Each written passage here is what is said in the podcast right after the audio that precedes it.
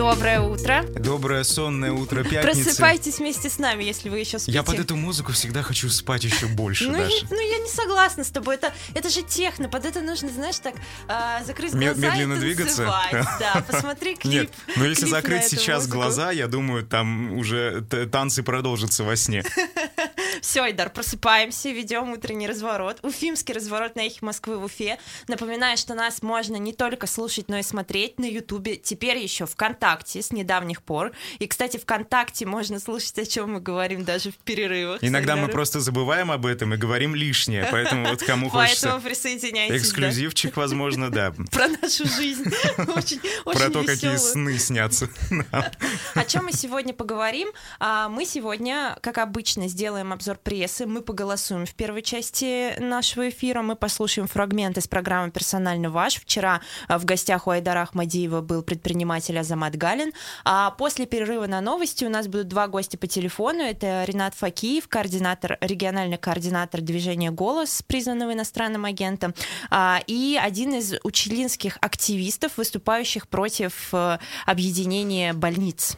Э, Да, Ну, там уже реорганизация произошла Да. год назад, и там все, по словам активистов, плохо. Это Раис Хафизов, председатель Учелинского горкома КПРФ. Вот так. Начнем с обзора прессы. Давайте перейдем. Пресса с доставкой на дом. Ну, конечно, вчера очень много все СМИ башкирские писали про убийство трех девушек, уроженок Башкирии в Оренбургской области. И ты знаешь, э, конечно, вот этот вот эффект произошел интересный, когда э, все СМИ распространили фотографию молодого человека, подозреваемого в убийстве, и, по сути, уже ну, как бы люди начали очень заряженно реагировать на него, а потом выяснилось, что он, э, ну, у него есть аби- алиби, по крайней мере, он находился в момент убийства в Уфе, и он, насколько я понимаю, не является подозреваемым в этом деле. Да, и даже я видел, э, рассылали ориентировки на него, то есть он действительно имел статус подозреваемого, судя по всему. А, потом, вот, пришел сам, да, пришел сам в, в полицию и сказал, что, ну, Ну, я не причастен к убийству, по крайней Ужасная мере. такая ситуация и в плане с убийствами, ужасная ситуация в плане с распространением его фото. Не первый раз, А, кстати, в да. СМИ такое происходит, когда распространяют очень активно ориентировку на человека, уже прям вот с пометкой, что это он, а, можно сказать, убил, да, с большой уверенностью, а потом выясняется, что человек ни при чем. И это, конечно, я представляю, насколько это чудовищно, потом жить, когда твоя фотография рядом с пометкой убийца была распространена. Ну что, давайте дальше. Какие еще новости? А, Во-первых, хочу обратить внимание на новость, о которой написала РБК Уфа, Эхо Москвы в Уфе тоже писали. Уфа заплатит э, 16 миллионов рублей за доставку подержанных трамваев из Москвы. Э, Думаю, все знают, что у нас большие проблемы с э, муниципальным электротранспортом, э, и поэтому э, у нас задержки зарплат у водителей трамваев, у нас изношенный на 90%, на 98% автопарк. А, И как решила выйти мэрия Уфы из этой ситуации? Она решила закупить поддержанные трамваи у Москвы. А, Значит, их износ, в отличие от износа наших трамваев, всего лишь 50% А, составляет. ну, намного Но лучше. Москве с ее большим бюджетом ты уже как бы Ну, стыдно уже- на таких конечно, ездить. да, ну а что мы здесь в Уфе. Знаешь, когда В я Уфе увидела, нормально. когда я увидела эту новость, э, я подумала, что это такая прекрасная иллюстрация того, а где колонии, а где метрополия в нашей стране.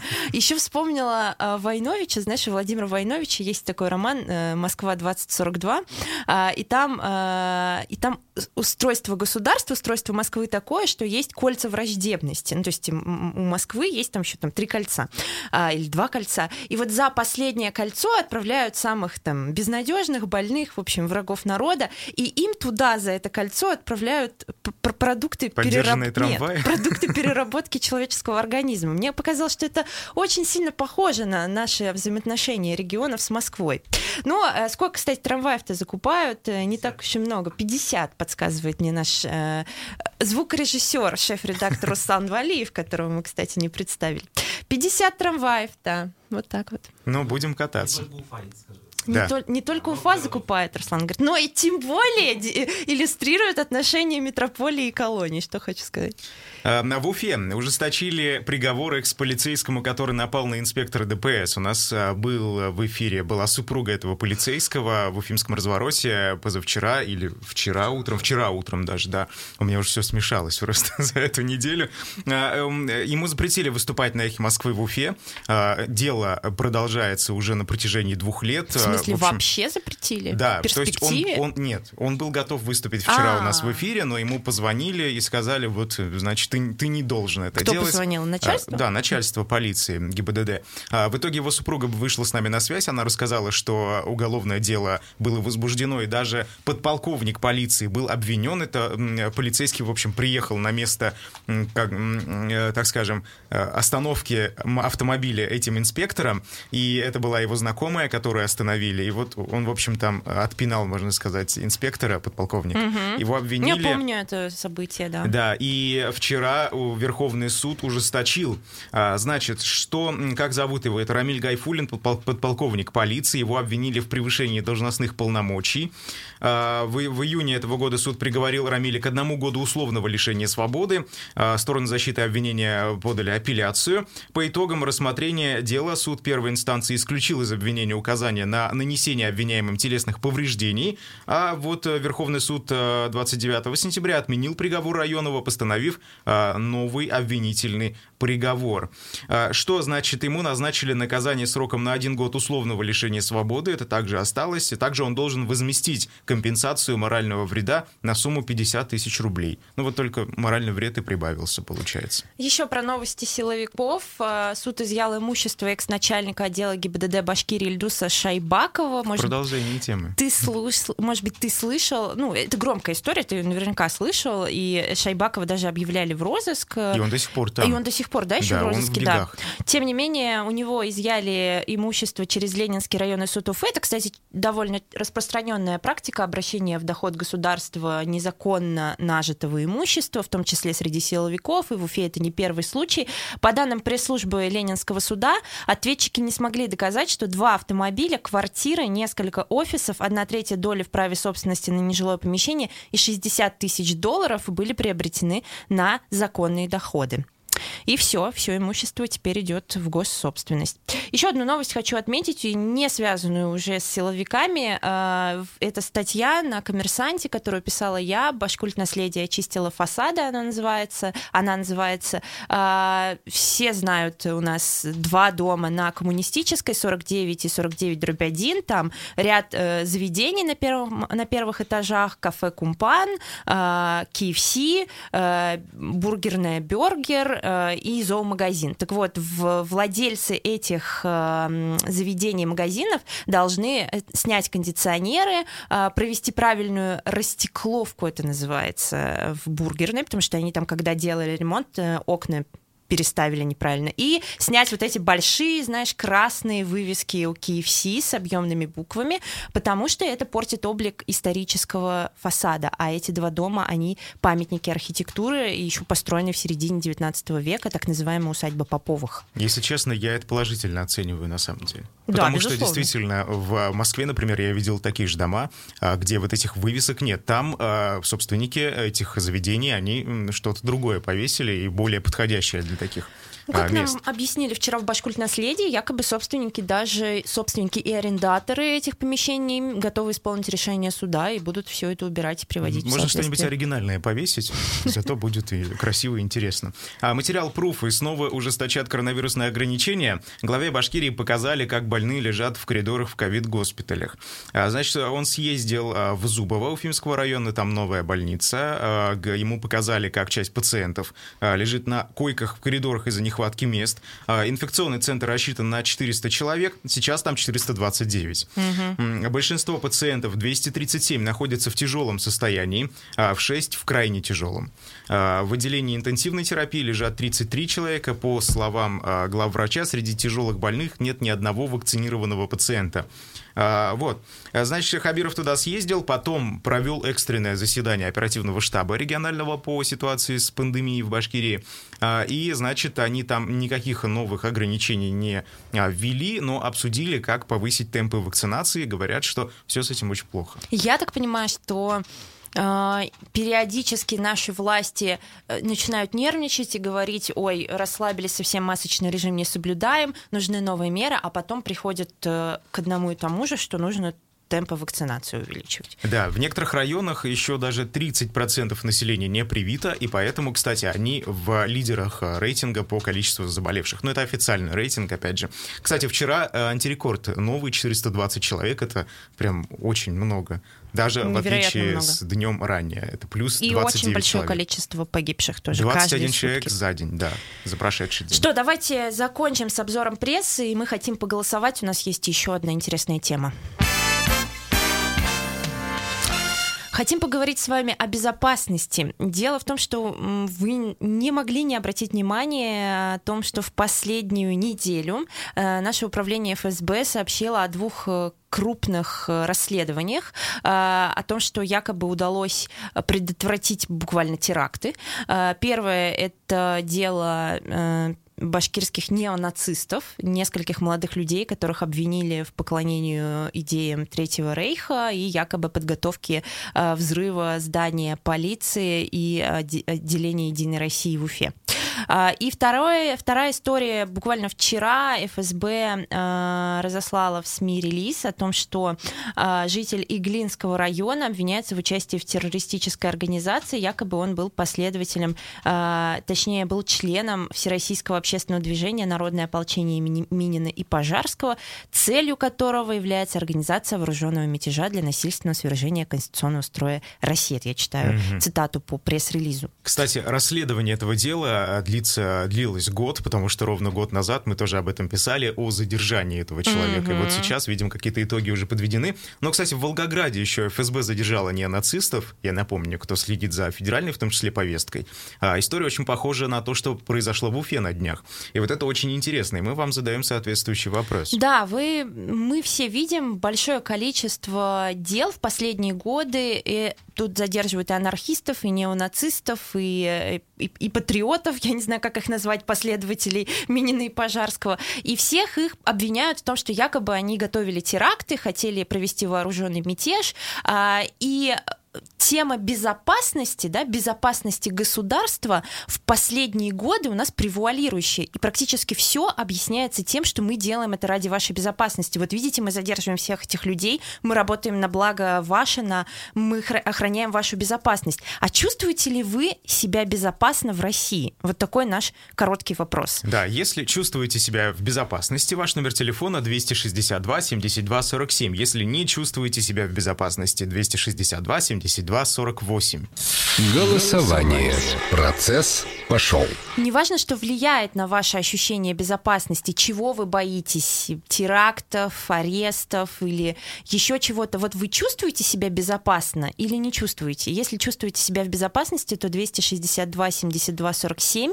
Если нет, не чувствуете 262 72 48. Если честно, я, конечно, рад, если действительно задерживаются э, террористы, люди, которые готовят подобные преступления.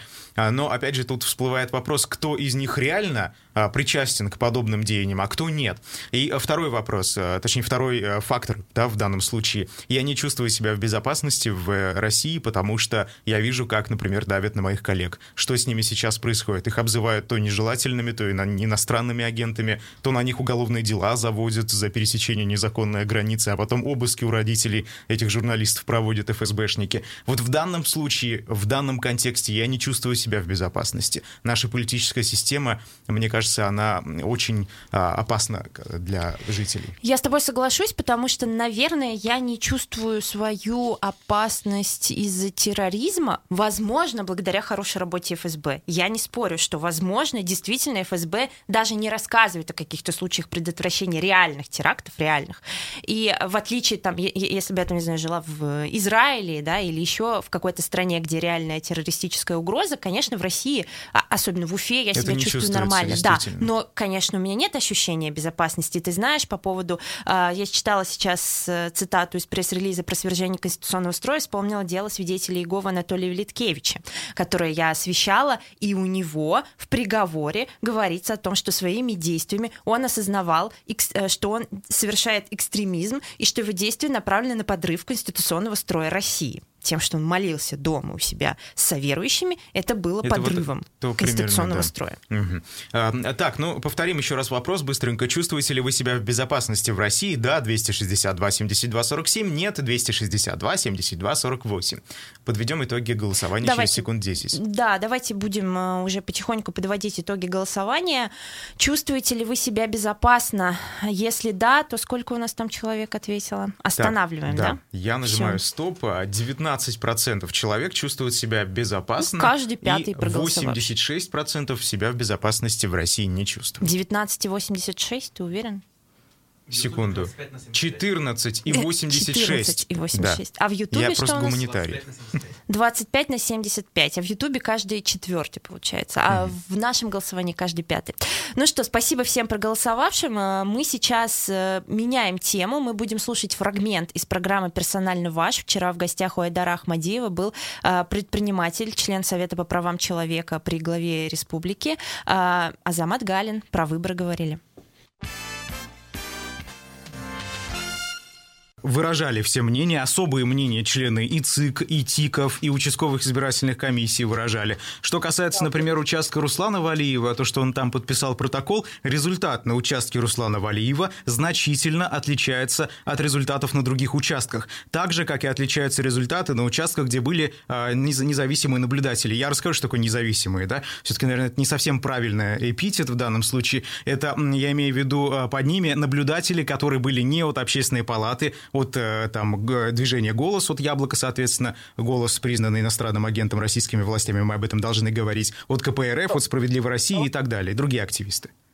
Присутствует в студии, да, вот смотрите, значит, я читал то, о чем он говорит. А, Руслан говорит о том, что а, разница голосов между а, значит, КПРФ и Единой Россией, по-моему, составляет порядка 400 там, ну, единиц. Да? Это якобы те, которые там были отправлены из э, администрации города Уфы для того, чтобы проголосовали на этом избирательном участке. Но а если взять, допустим, голосование по городу Уфа, то, а, значит, там же очевидно видно, да, что вперед вырывается Единая Россия, КПРФ остается на втором месте. Но, а, значит, я разговаривал с теми людьми, которые якобы хотели туда голосовать, но мне трое из четверых, с кем я разговаривал, сказали, что они проголосовали за КПРФ. И вы сделали выводы из этого соответствующие? Естественно.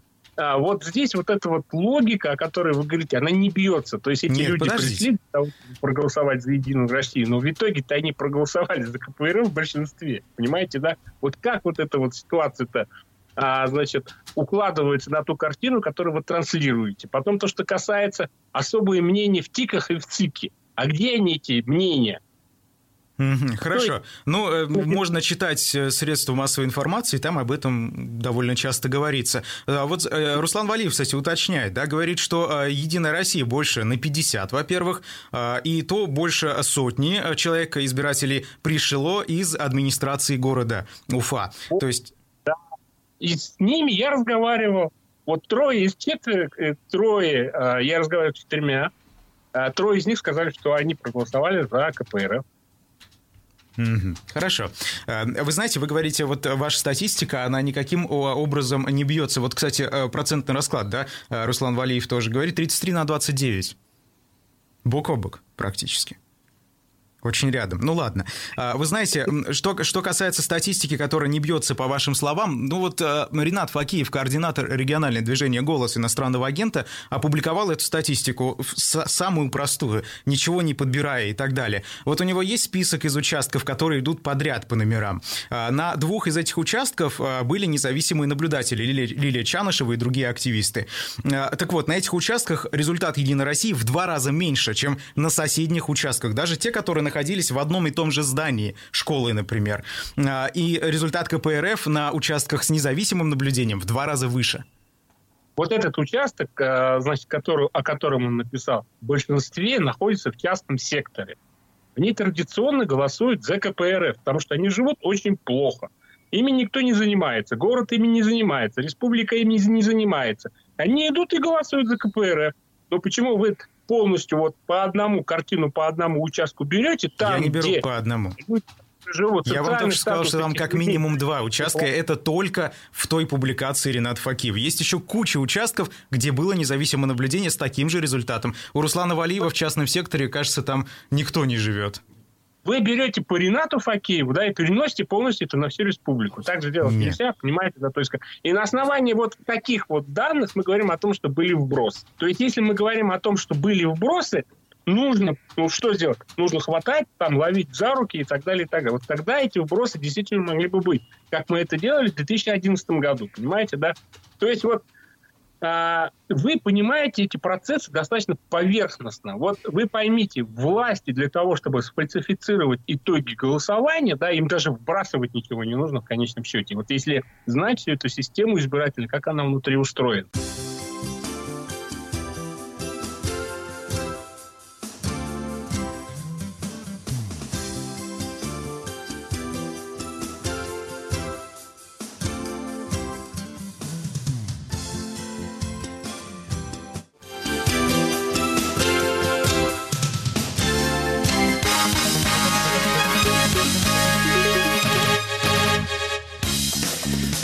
Шесть тридцать в Москве в студии Константин Мирошников на Эхе Новости. В столице по делу бывшего заместителя министра просвещения арестовали менеджеров Сбербанка. Речь идет об управляющих директорах дивизиона цифровые платформы образования Максиме Инкине и Евгении Заке.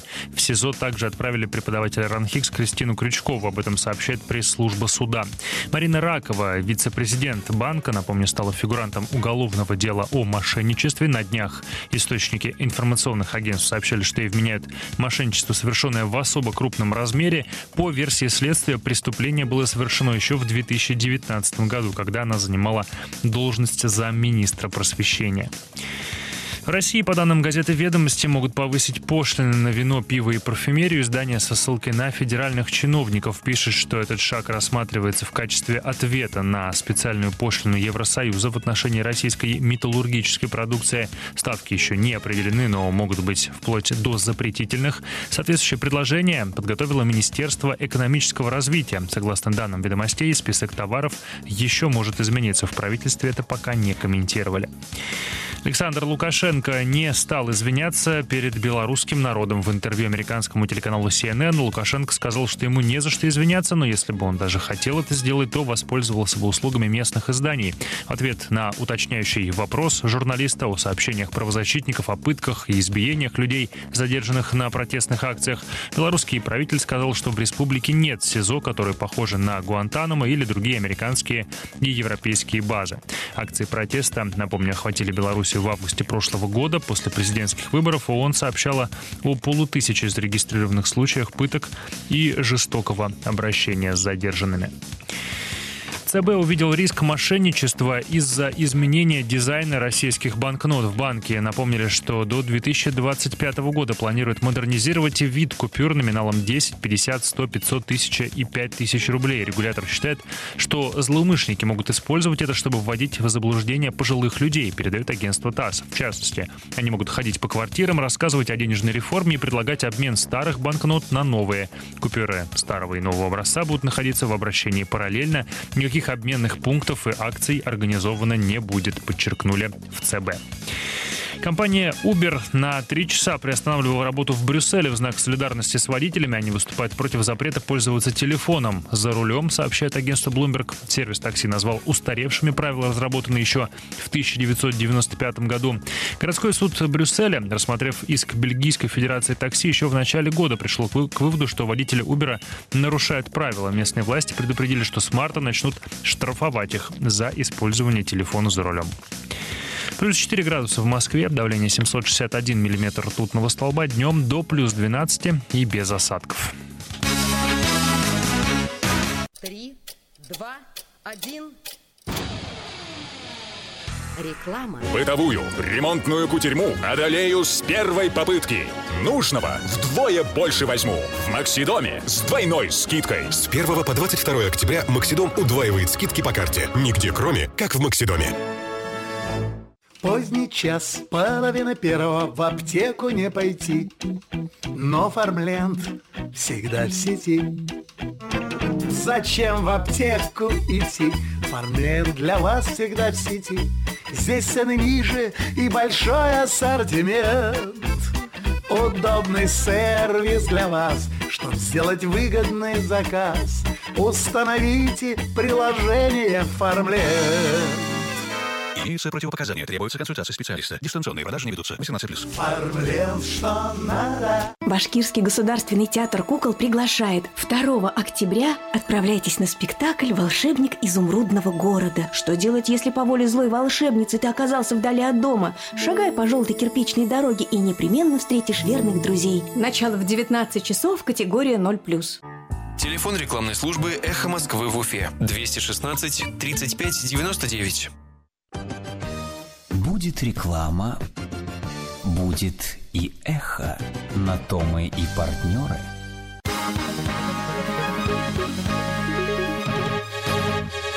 Восемь часов 35 минут в Башкирии. В эфире новости у микрофона Айдар Ахмадиев. Здравствуйте. Уфимцы обратились к премьер-министру России Михаилу Мишустину с просьбой спасти городской лес. Конституционные права горожан на участие в местном самоуправлении нарушены местными властями, заявили они в видеообращении, опубликованном общественным движением «Дворы наши». Из-за игнорирования норм закона в Уфе застраиваются кварталы, в которых нет достаточного количества школ и детских садов. При этом, по словам авторов обращения, на э, заявление активистов активистов власти не реагируют. Они попросили у федеральных властей вмешаться в ситуацию и поручить правительству проверить деятельность уфимских властей и обязать отменить незаконно принятые постановления. Власти Уфы планируют получить до середины декабря 50 подержанных трамваев Мосгортранса. Управление инфраструктурного, инфраструктурой транспорта намерено отобрать подрядчика для транспортировки 50 трамвайных вагонов из Москвы в Уфу. На закупку, размещенную на сайте госзаказов, обратила внимание РБК Уфа. Начальная минимальная цена закупки 16,5 миллионов рублей. Исполнитель должен будет доставить автотранспортом 23 трамвая марки КТМ и 27 вагонов Татра Т3. Согласно техническому заданию, загрузить вагоны нужно в Москве на трамвайном кольце по улице Чертановская и привезти их в Уфу в трамвайное депо номер один имени Зорина на бульваре Хадии Давлетшиной и трамвайное депо номер два на проспекте Октября. Вагоны должны прибыть в столицу Башкирии не позднее 15 декабря текущего года МУП УИТ оплатит транспортировку из собственных средств. Глава администрации Уфы Сергей Греков ранее сказал, московский транспорт изношен примерно на 50%, тогда как уфимский на 98%. Поэтому поступление 50 вагонов из столицы обновит подвижный состав уфимского трамвая. За ДТП с машиной скорой помощи трудовая инспекция оштрафовала Крымоскалинскую центральную районную больницу. Гострудинспекция по Башкирии по итогам расследования ДТП с машиной скорой помощи оштрафовала Крымоскалинскую больницу на 100 тысяч рублей, сообщает издание «Коммерсант Уфа» со ссылкой на материалы ведомства. 23 июня по дороге Улукулева-Кабакова машина скорой помощи наехала на металлическую трубу моста, затем опрокинулась на левый бок. 50-летний водитель и 41-летний фельдшер получили травмы. Расследование установило, что водитель превысил скорость, как пояснил сам работник. Он хотел объехать яму около моста, но наскочил на трубу. По данным Яндекс Погоды, сейчас в Уфе плюс 6, днем пасмурно до 9 градусов, местами возможен небольшой дождь. Айдар Ахмадиев, служба информации, Эхо Москвы в Уфе. Вы слушаете «Уфимский разворот» – программу, в которой ваше мнение может быть услышано, голос учтен, а смс-сообщение прочитано в эфире нашей радиостанции. Слушайте «Уфимский разворот» по будням с 8 утра. Да не просто слушайте, участвуйте.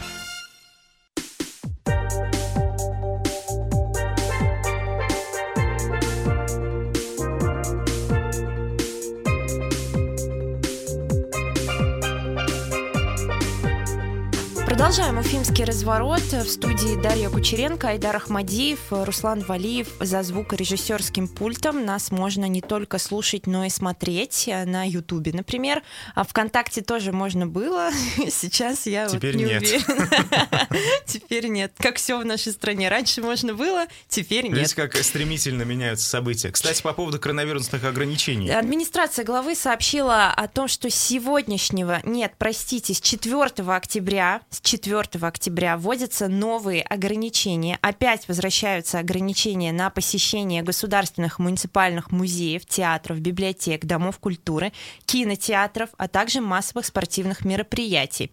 Э, Попасть туда можно будет при предъявлении сертификата о прохождении вакцинации или справки о перенесенном коронавирусе в течение 6 месяцев последних.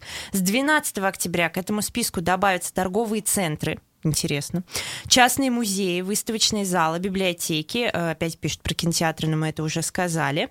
С 18 октября ограничительные меры распространятся на салоны красоты, косметические спа-салоны, солярии, бани, физкультурно-оздоровительные комплексы, бассейны, рестораны и кафе вместимостью более 50 человек. А, Друзья, вот если вы думаете, что все это не нужно, и что все это шутки, и надоели уже и так далее, а, вы знаете, мы можем, как журналисты, которые за этой ситуацией следят, сказать, что действительно в больницах нет а, свободных мест. Люди лежат а, в коридорах, это правда. И даже в коридорах Вы не хватает мест. позвонить знакомому врачу, который работает в ковид-госпитале, и просто уточнить. Э, Ситуация действительно ужасная. А, 420 человек за последние сутки только по официальным данным. Задумайтесь, носите эти дурацкие маски уже. А, Идите вакцинироваться. Вот лично я а, призываю это делать и соблюдать все меры, пока эта ситуация не успокоится. Это очень важно. Ну а мы переходим к другой теме. Будем сейчас говорить про выборы э, и будем звонить координатору, региональному координатору движения «Голос». Закон нас обязывает говорить, что «Голос» признан иностранным агентом.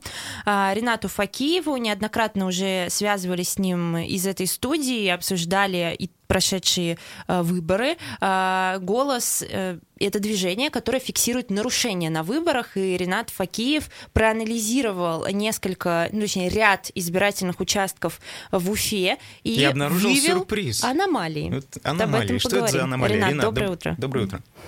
Доброе утро. Ренат Факиев, движение защиты прав избирателя «Голос», которое не только фиксирует нарушения, но на самом деле мы делаем выборы честными, методом фиксации и предотвращения нарушений. И поэтому вас признали иностранными агентами. А, поэтому. Э, Ренат, э, видели ваш пост в Фейсбуке, вы рассказывали про то, что есть э, странные участки в Уфе, на которых, например, партия ЛДПР получила гораздо большее количество голосов, чем это указано в протоколах, полученных наблюдателями.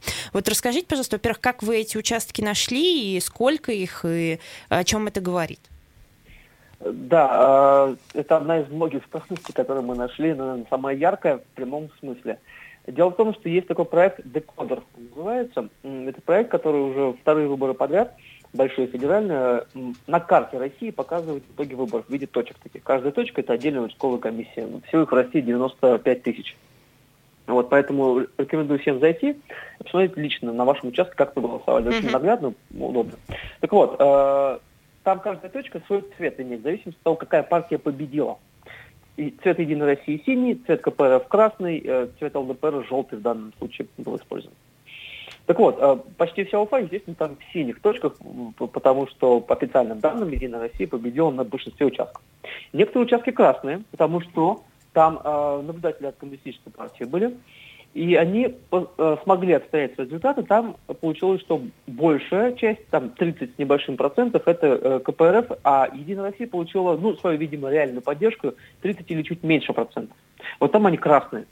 Но кр- кроме этого в Уфе 7 участков желтые оказались. ЛДПР, Это- то бишь. Да, это значит, что в данном случае, на данном участке, большинство получило ЛДПР, что весьма странный результат, а, потому что ЛДПР э, по, всем, по всем опросам, по всем данным, официальным, неофициальным, социологическим, э, не побеждал ни в Уфе, по крайней мере, точно. Потому что региональное отделение или э, уфимское отделение каких-то активностей не проявляло. Ну, собственно, результат там был о- 70%, ну, около того. значит, За ЛДПР, 70% за ЛДПР.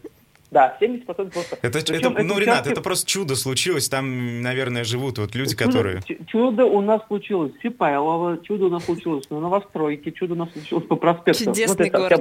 Октяб- Да, Октябрьский район. Ну, это комьюнити Так вот, а- поддержки ЛДПР вот там. Возможно, это одно из объяснений было бы, но на самом деле нет. Мы ведь э, не зря наблюдали на, уча- на участках, в Октябрьском районе у нас было много наблюдателей.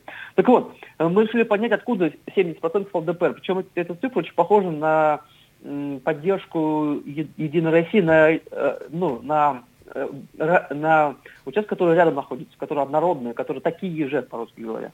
Вот это очень похоже на цифру Единой России.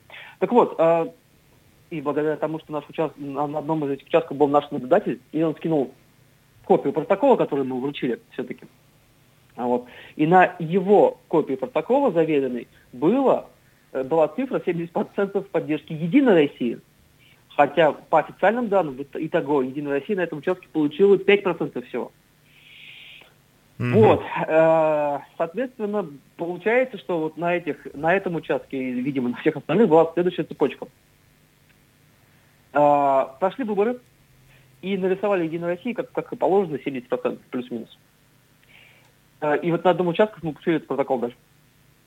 Но потом кто-то велел переделать цифры, чтобы и ЛДПР получил 70%, а брать эти 70% это много, да, это участки большие, там по полторы, по две тысячи жителей приписано, вот, не по- только как в Единой России взять, больших просто неоткуда взять, получается. И вот методом переброса это называется, когда голоса от одной партии передаются другой партии, получается, вместо Единой России побеждает на этих участках ЛДПР с этим результатом 70%. А КПРФ, ну, на данном этом участке 20%, э, видимо, это реальная поддержка вот на этом участке ЛДПР была, да. Ренат, а Вот такой вот одномандатники двойной. по этим округам, по, по этим А, участкам кто проходит? Э, Мы, пок- да, мы пока анализируем, э, первым, что мы занимаемся, это Госдума по партийным спискам. Ага. Потом мы, мы, мы с- мы сверим на этих же участках результаты. Есть ли корре- корреляция, да, с кто да, да, прошел? вот мы будем искать ее, да. Э, Вот в теории она должна быть, не всегда бывает, но в теории в целом она должна быть. Мы ее будем искать или ее отсутствие. То есть... А потом на этих же участках мы еще и э, горсоветовские выборы города Уфы проверили, там тоже ЛДПР участвовала. И это очень удобно, когда сверяется э, разные выборы на одних участках, которые проходят в одно и то же время, и в которых участвуют одни и те же партии. Мгм. Ну, получается, это такой э, топорный, можно предположить, метод, э, просто перекинуть голоса ЛДПР внезапно так на соседних участках совершенно разные итоги э, голосования Ну, получаются. это самый, самый топорный метод, который можно себе придумать, просто, просто перебрасывая э, голоса. То есть в таких масштабах нет, нет. Это Ренат, а в целом, вот если сравнить обычные, так скажем, участки с э, таким нормальным более-менее результатом, где были независимые наблюдатели, и соседние участки, где наблюдателей не было, что там с Единой Россией и с КПРФ и ЛДПР? Давайте э, расскажу вам. Смотрите, по Уфе мы проверяли явку, э, э, голоса КПРФ и голоса э, за Единую Россию. Так вот, там, где есть наши ребята, наблюдатели активные, то э, явка снижается в два раза. Ну, то есть с 70 до 30-35% она падает. Это реальная явка по Уфе. А голоса Единой России тоже падают с 70% э, до 30% те же самые. И это, видимо, та самая реальная явка э, ядерного электората Единой России и тех, кого так сказать, э, настоятельно рекомендовали голосовать э, за Единую Россию. А вот КПРФ, получается, в два раза больше, от 15 или 20% до 35-40 ее результаты взмывают, что называется. Это там, это там, где мы наблюдали, наши ребята, они шли в основном от э, яблока. А также у нас данные есть от коммунистов. У них такие же, там, где они э, выставляли своих наблюдателей, у них такая же ситуация. Это по Уфе. Например, в городе, э, э, в городе Учелах такая же ситуация абсолютно. В городе Учел очень активная э, и отделение коммунистической партии Российской Федерации, они готовили своих наблюдателей. Там абсолютно такая же ситуация. Там, где они поработали, и это, по-моему, на половине, что ли, участков э, города Учелов, там результаты вот такие же, абсолютно явка ниже. Голоса КПРФ больше почти в два раза, и Единая Россия меньше получила. Не 70, а там 40 и 30 процентов примерно.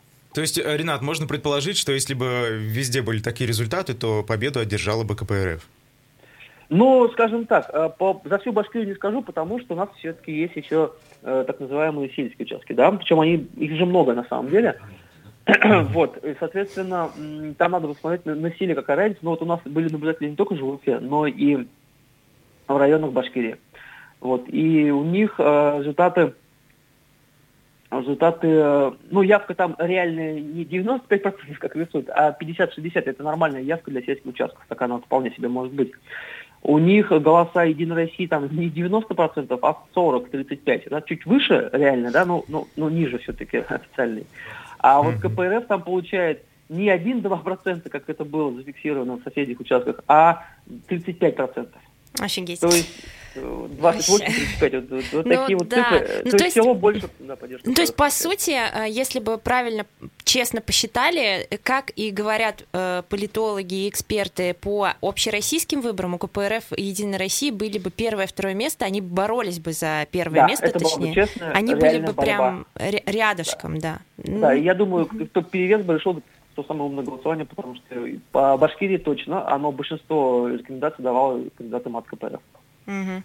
Ренат, спасибо большое. Это был Ренат Факиев, региональный координатор движения «Голос», признанный иностранным агентом. Айдар так улыбается, как будто такой, как будто вот истина. Я рад, да, что вычислили, что мы сейчас об этом говорим, это очень важно. Но мы будем пр- продолжать э, с Ренатом, я думаю, выходить на связь периодически, потому что там еще и горсовет, и одномандатные округа, я думаю, там много И интересностей. Крултай еще, кстати, с довыборами. У нас много было выборов в этом году. Ну а мы сейчас поменяем тему и будем говорить уже про то, что происходит в Учелах. Звоним активисту из Учелов, председателю городского комитета КПРФ э, Раису Хафизову, а, который один из активистов, выступающих против последствий, а, назовем так, И в ну, целом и реорганизации. предтечи да. тоже, да. Реорганизации Учелинской больницы с э, Белорецкой больницей. Мы, кстати, про это с тобой в эфире неоднократно говорили, про то, к чему привела реорганизация. Раис с нами на связи. Доброе утро. Да, здравствуйте. Раис, расскажите для начала, пожалуйста, нашим слушателям, которые, возможно, не в курсе, что происходит в Учелах, вот вкратце, а, что конкретно в здравоохранении, в сложившейся ситуации в медицине не устраивает жителей и медиков? Ну, э, тут такая ситуация, что есть такая как типа программы, что оптимизация. В общем, э, делают как? Передают, ну так как в народе пошло э, такое выражение белорти- белоротизация. То есть все такие важные там э, структуры, как там э, скорая, э, морг, лаборатория, все передано в Белорец. То бишь сейчас у нас до Белорецка 100 километров дороги от Учелов до Белорецка. А у нас протяженность района, ну, то есть прилично, наверное, километров 140, я так думаю. То есть с одной стороны в другую сторону проехать это только до самого поселка, ой, до самого города, а еще до Белорецка 100. То есть экстренные, вот вчера э, мы устраивали пикет около больницы по приезду в московской проверке. Ну и, э, то есть, мо- моск- москви- москвичу мы объяснили, что вот там женщины подошли и говорят, вот кого инсультиков не увозят в Белорецк, то есть оттуда уже груз 200, все, живых не привозят. Ну, то есть вот такие ситуации. То есть очень много накопилось. Э, даже сам э, Кустов говорит, что Замминистра людей нету. здравоохранения. Мгм. Да, да, да. Что э, людей нету, работать некому. То есть пенсионеры, которые были, э, работали, им типа запрещают родители, ой, дети работать, то, что вот ковид, нагрузки большие. Ну, в общем, мы вчера долго общались, ну, ни к чему не пришли. Сегодня должен приехать, получается, Забелин. Министр здравоохранения Башкирии, да. Да-да-да. Ну, вот как бы так вот. Мгм. Раис, скажите, я правильно понимаю, что вот этот вот час, час-полтора, который нужно, который теперь везут дополнительно больного из Учелов в Белорецк, он критически оказывается? Ну, конечно, вот смотрите, у нас получается от самого города до Белорецка 100 километров, 70 километров из них более-менее ровная дорога, но по деревням с ограничениями, там где-то коровы ходят, где-то что-то. А где-то 25 километров, наверное, 30 по перевалам. Вот если Мгм. будет снег, будет, если, то есть транспортный коллапс, это все уже, то есть человека нереально будет довести. А реформа, получается, ну, не реформа, да, вот это, вот это нововведение появилось в этом году, и вы, соответственно, еще не знаете, как это будет в зимний Нет, период. нет, это уже, это уже, наверное, вот если я не ошибаюсь, это как у них какой-то пилотный проект. Почти наверное, год. года три. Да, уже больше, наверное. Нет, я Года имею в виду, наверное. сколько, какой период времени вот так возят больных в Белорецк, с завозом в Белорецк? Ну, наверное, да, с прошлого года, я так думаю. Мгм. Хотим понять, э, были ли уже какие-то ситуации в зимний период, когда, вот вы говорите, дорога э, через горы, через перевалы э, завалена снегом, когда случались какие-то такие ситуации? Так, не понял вопрос еще раз. А, говорю, мы хотим понять, были ли уже какие-то прецеденты, случаи, когда э, были проблемы зимой из-за того, что дорога завалена, дорога из Учелов в Белорецк. Ну, на сегодняшний день у нас информация какая? Вот по, у нас петиция есть, которую мы выставляли. А, то бишь там все расписано, кого не довезли, Мгм. какие случаи. Вот вчера буквально пришла информация, ну не знаю, мы ее проверяем, что на вчерашний день с аппендицитом не, привезли, не довезли ребенка. Умер. Ну не знаю, насколько это правда, мы вот еще выясняем это. Понятно. А, Раис, неужели в Учелах нет ну, какого-то пункта первой медицинской помощи? Вот когда там можно, даже не первой, да, но чтобы можно было экстренные какие-то операции проводить, например, удаление. Ну, смотрите, есть травпункт у нас, то бишь, э, есть травпункт, есть хирургическое отделение, но насколько вчера из разговора с медиками, я понял, что у них нет анестезиолога. То есть без анестезиолога невозможно проводить операции какие-то экстренные. Из-за этого возят в Белорет. С- а, скажите, а вот решение о том, что больного нужно госпитализировать в Уфу, оно принимается уже в Учелах или оно принимается в Белорецке? Нет, это, скорее всего, по месту принимается. То бишь, смотрите, приехали, например, там инсультник или инфарктник, приехали, бригада скорой помощи приезжает, то есть они уже, у них какие-то инструкции же есть всякое, они, получается, уже принимают решение, куда везти. Если здесь у нас не могут оказать помощь, значит, везут в Белорет. То есть, смотрите, если со стороны Миаса, а у нас там есть деревни, ну, километров 70-80, да, скажем, оттуда доезжают до сюда, до города, 80 километров, да? И еще 100 километров до Белорецка надо ехать. Вот вам 180 Я к километров. тому, что если даже вот Учелинская, ну то есть медики, которые уже в Учелинском районе да, забрали больного, они уже понимают, что его нужно везти в Уфу. А если они просто, чтобы сэкономив время, повезут его сразу в Уфу, они по сути, ну, большое нарушение сделают, да, и они не имеют права на это.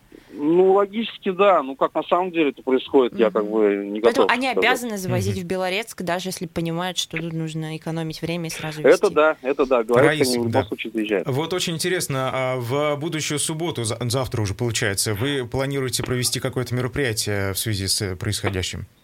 Ну да, мы планировали сход граждан собрать. Э, Нам запретили, получается. А А как- мы на что под- сослались, почему не разрешили? Ну, что такого э, формата в 54-м законе нету, э, как сход граждан. А митинг не согласовали. То бишь, вот так, мы сделали э, ход конем, получается, у нас есть по 54-му федеральному закону, есть возможность встречи депутатов с избирателями. То есть это прописано в федеральном законе, а, это подтверждается постановлением Конституционного суда. То есть есть четкая позиция Конституционного суда, что депутат при осуществлении своих полномочий, своих обязанностей, он обязан и должен встречаться с избирателями. То есть мы формат поменяли, подали уведомление, а администрация нам пишет в лице Гильзединова, главы района, что мы не согласовываем. То есть нам, по сути, согласования не надо, мы уведомляем. То есть это все расписано в законе. То есть у нас э, источник права – это нормативно-правовой акт. Там все расписано от и до. Не надо ничего придумывать. Тут они придумали сейчас опять под коронавирус, что э, от 18 марта 2020 года Хабиров выпустил указ, что не собираться. То есть, смотрите, какие двойные стандарты получаются. Летом они тут ездили, Единую Россию пиарили, там, Айткулу пиарили, одномандатника. То есть ковида у них не было. Фольклориаду проводили, со всех, со всех стран там завозили людей. У них было все нормально. А как волнение народа, все, у них коронавирус сразу. Двойные стандарты. Э, Раиса, что вы будете делать в итоге? Откажетесь от проведения? Нет, а почему? Вот смотрите, сам указ Хабирова, а, я зашел на правовой акт, этот э, сайт, посмотрел. То есть он в PDF формате, вот этот эм, указ егошний висит. По сути, он, это ска- скан вот этого документа, правильно ведь? Вот смотрите, там в 26 пункте четко расписано, указ вступает в силу с момента подписания, а подписи-то нету. Ну, я думаю, к сожалению, вам, У нас, конечно... Раиса, в нашей стране сложно Да. таким оперировать, Да, в конечно. суде, если дойдет до суда, вам, наверное, это не поможет. Ну, придется уже голову тогда э, свою на плаху положить Что, что Ну, в делать? принципе, сход, ой, простите, встреча с депутатами неделю назад была у КПРФ в Уфе и прошла спокойно, без каких-либо задержаний, до 70 человек там где-то было. Ну, это был Ну, гайд-парк. мы не знаем, что А, это был гайд-парк, да. Мгм. Но в Нефтекамске встреча с депутатами прошла э, КПРФ, э, и, правда, после этого там многих изолировали из-за коронавируса. Вот.